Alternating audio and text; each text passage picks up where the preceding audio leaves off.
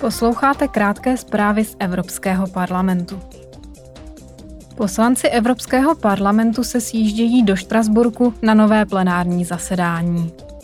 Jedním z prvních bodů na programu je porušování lidských práv v Kataru. Včera tam odstartovalo mistrovství světa ve fotbale, organizované Mezinárodní federací fotbalových asociací.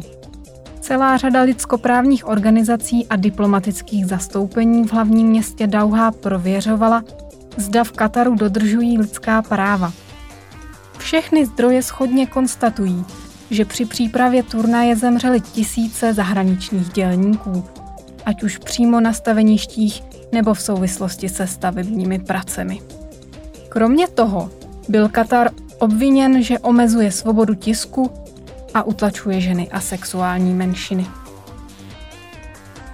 Zítra bude Evropský parlament diskutovat o mezinárodních snahách odvrátit celosvětovou potravinovou krizi.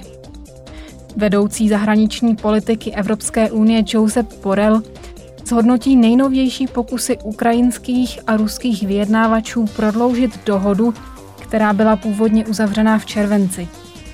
Dohoda by umožnila dále dopravovat ukrajinské obilí a hnojivo přes Černé moře.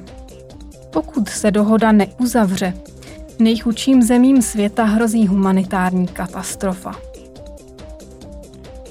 Sedm států, které v létě dva tisíce dvacet jedna čelily sérii přírodních pohrom, dostane od E U na zotavení téměř sedm set dvacet milionů eur. Německo, Belgie, Nizozemsko, Rakousko a Lucembursko získají finanční prostředky na opravy po loňských ničivých povodních. Dále peníze využije Německo na škody způsobené vulkanickými erupcemi a potom Řecko na obnovu po zemětřesení. Prostředky poskytne Fond Solidarity E U, který vznikl v roce dva tisíce dva. Od té doby byl členským státům oporou již při stovce přírodních katastrof.